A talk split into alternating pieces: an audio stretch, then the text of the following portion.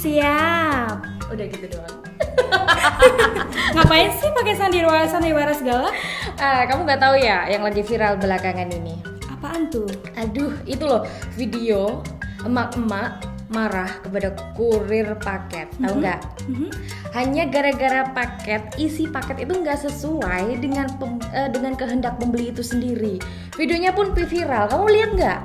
Aduh, kayaknya aku udah sempet melihat selingannya ya. iya. Gitu ya.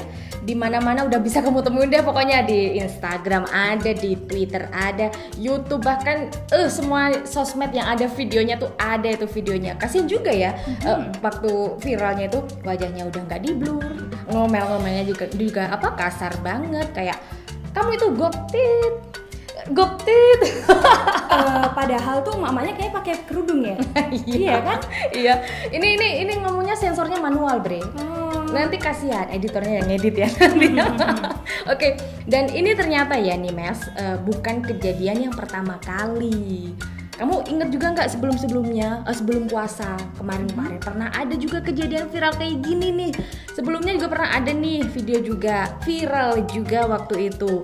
Bapak-bapak beli barang nggak sesuai dengan pesanannya, marah-marah nggak karuan dengan kurirnya sampai bahkan menodong senjata api. Siapa yang nggak takut? Lu takut nggak? Biasanya kan kalau kurir-kurir paket itu eh, kerjaannya sepele ya, cuman Iya. nganter. Tapi ini sekarang nyawanya jadi taruhan. Ini luar biasa banget tanggung jawabnya di sini ya. Tapi kalau eh, yang bapak-bapak ini udah minta maaf dan udah clear masalahnya. Tapi kasihan loh, mereka dibully habis-habisan sama netizen. Oh pasti, belum Pasti, tahu ya belum. netizen Indonesia kayak gimana. ya oke ya mereka memang salah dalam konteks ini tapi juga eh, netizen eh, netizen atau apa itu warganet sebutannya gak bisa juga dong menghakimi dengan kepo-kepo medsos sosok yang viral itu lalu nge-DM lalu mungkin eh, ngehujat sana sini lewat DM gak boleh. Ini Iya. sama aja kejadian yang emak-emak itu. Itu katanya nih katanya nih anaknya itu sampai eh, di follow banyak banget Instagramnya. Instagramnya tuh di follow banget sama banyak orang. Di situ mereka pada DM mak segala macam menghujat kasihan juga kan kalau kayak gini Iya bahkan kalau aku lihat juga kayaknya tuh anaknya itu juga udah banyak fake account yang eh, meniru akun itu. bener gitu. banget itu dia kerugiannya di situ nah dia tribuners untuk menghindari biar nggak kejadian lagi biar nggak ada yang malu lagi di sini dan biar nggak ada yang maaf maafan lagi maaf yang sebenarnya nggak perlu kan kalau kasus kayak gini tuh Iya biar nggak ada klarifikasi lagi ya. Bener banget kita perlu mengedukasi tribuner semuanya biar tahu gimana sih aturan dan prosedur COD pakai dengan kurir. Nah sebelumnya kita harus tahu dulu nih arti COD. Mm-mm. COD itu adalah apaan sih gitu ya? Ya. COD adalah cash on delivery yang artinya pembayaran dilakukan setelah barang diterima. Mhm. Dan gimana sih prosedur COD itu? Ah, di masing-masing apa ya itu? E-commerce Eh, e-commerce ya. ya. Itu tuh ada masing-masing aturannya sendiri-sendiri. Ya.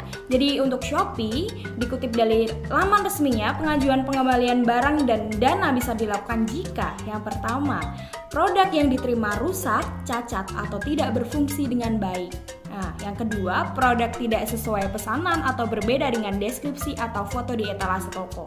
Dan yang terakhir, kesepakatan bersama dengan penjual. Nah itu untuk Shopee. Untuk Shopee Nah, ada lagi ada nih. lagi iya. ha? Ada dari Tokopedia. Biasanya bapak-bapak beli di Tokopedia Iya. nih ya. Bapakmu biasanya beli apa?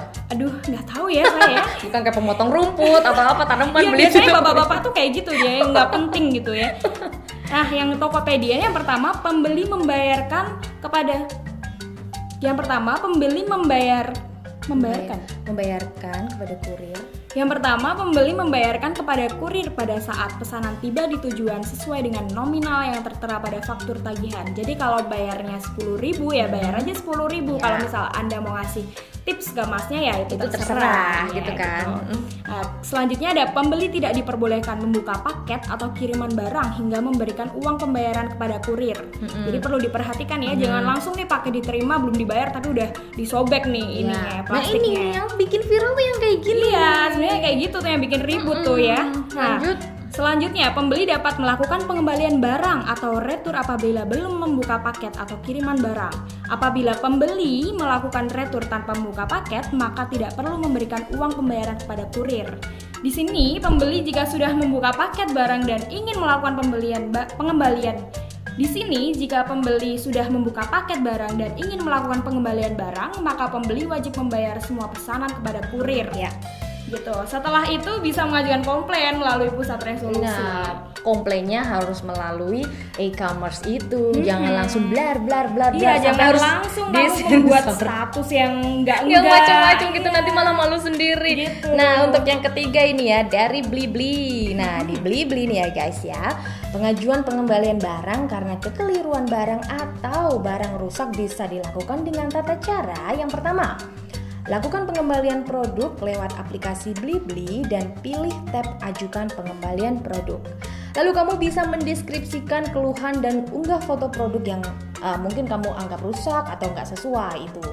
Setelah itu kamu bisa mendapatkan informasi nomor pengembalian terkait dengan barang yang kamu dapatkan itu. Nah mungkin ini ada baru ada tiga contoh e-commerce dan aku juga yakin nih semua e-commerce tentu memiliki uh, aturannya sendiri-sendiri. Terlebih betul, betul. yang menerapkan sistem COD karena dulu kan belum ada COD Iya, belum COD ada, ya. belum ada. Dulu uh, bayar beli bayar. Kamu sering kan beli online? Iya sering biasanya kan kalau dulu ya kita transfer dulu baru Mm-mm. dikirim tuh barang. Nah, kalau sekarang kan lebih canggih lebih mungkin canggih ya. dan aduh si malakama banget ini ada banyak netizen aku ngecek ngecek di sosmed itu netizen minta udah deh hapus aja sistem COD kasihan juga kurirnya Hmm. nah jadi kalau mau komplain komplain ya kamu ke sellernya aja langsung melalui e-commerce itu sendiri dan jangan ke kurirnya Iya, tanggung jawab kurir kan hanya mengantarkan paketan ke alamat tujuan Iya. dan nggak ngurusin soal isi paketan. Dia nggak tahu menahu soal isi paketan itu apa gitu kan Mm-mm, ya. Jangan asal marah. Oke, semoga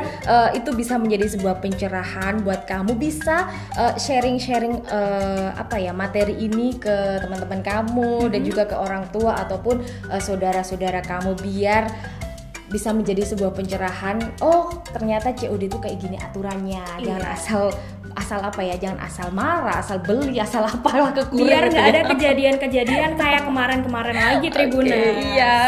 Oke, itu dia untuk Tribunnews Sel kali ini dan tetap pantengin terus podcast Tribunnews di Spotify. Aku Delta. Dan aku Memes. Bye. Bye.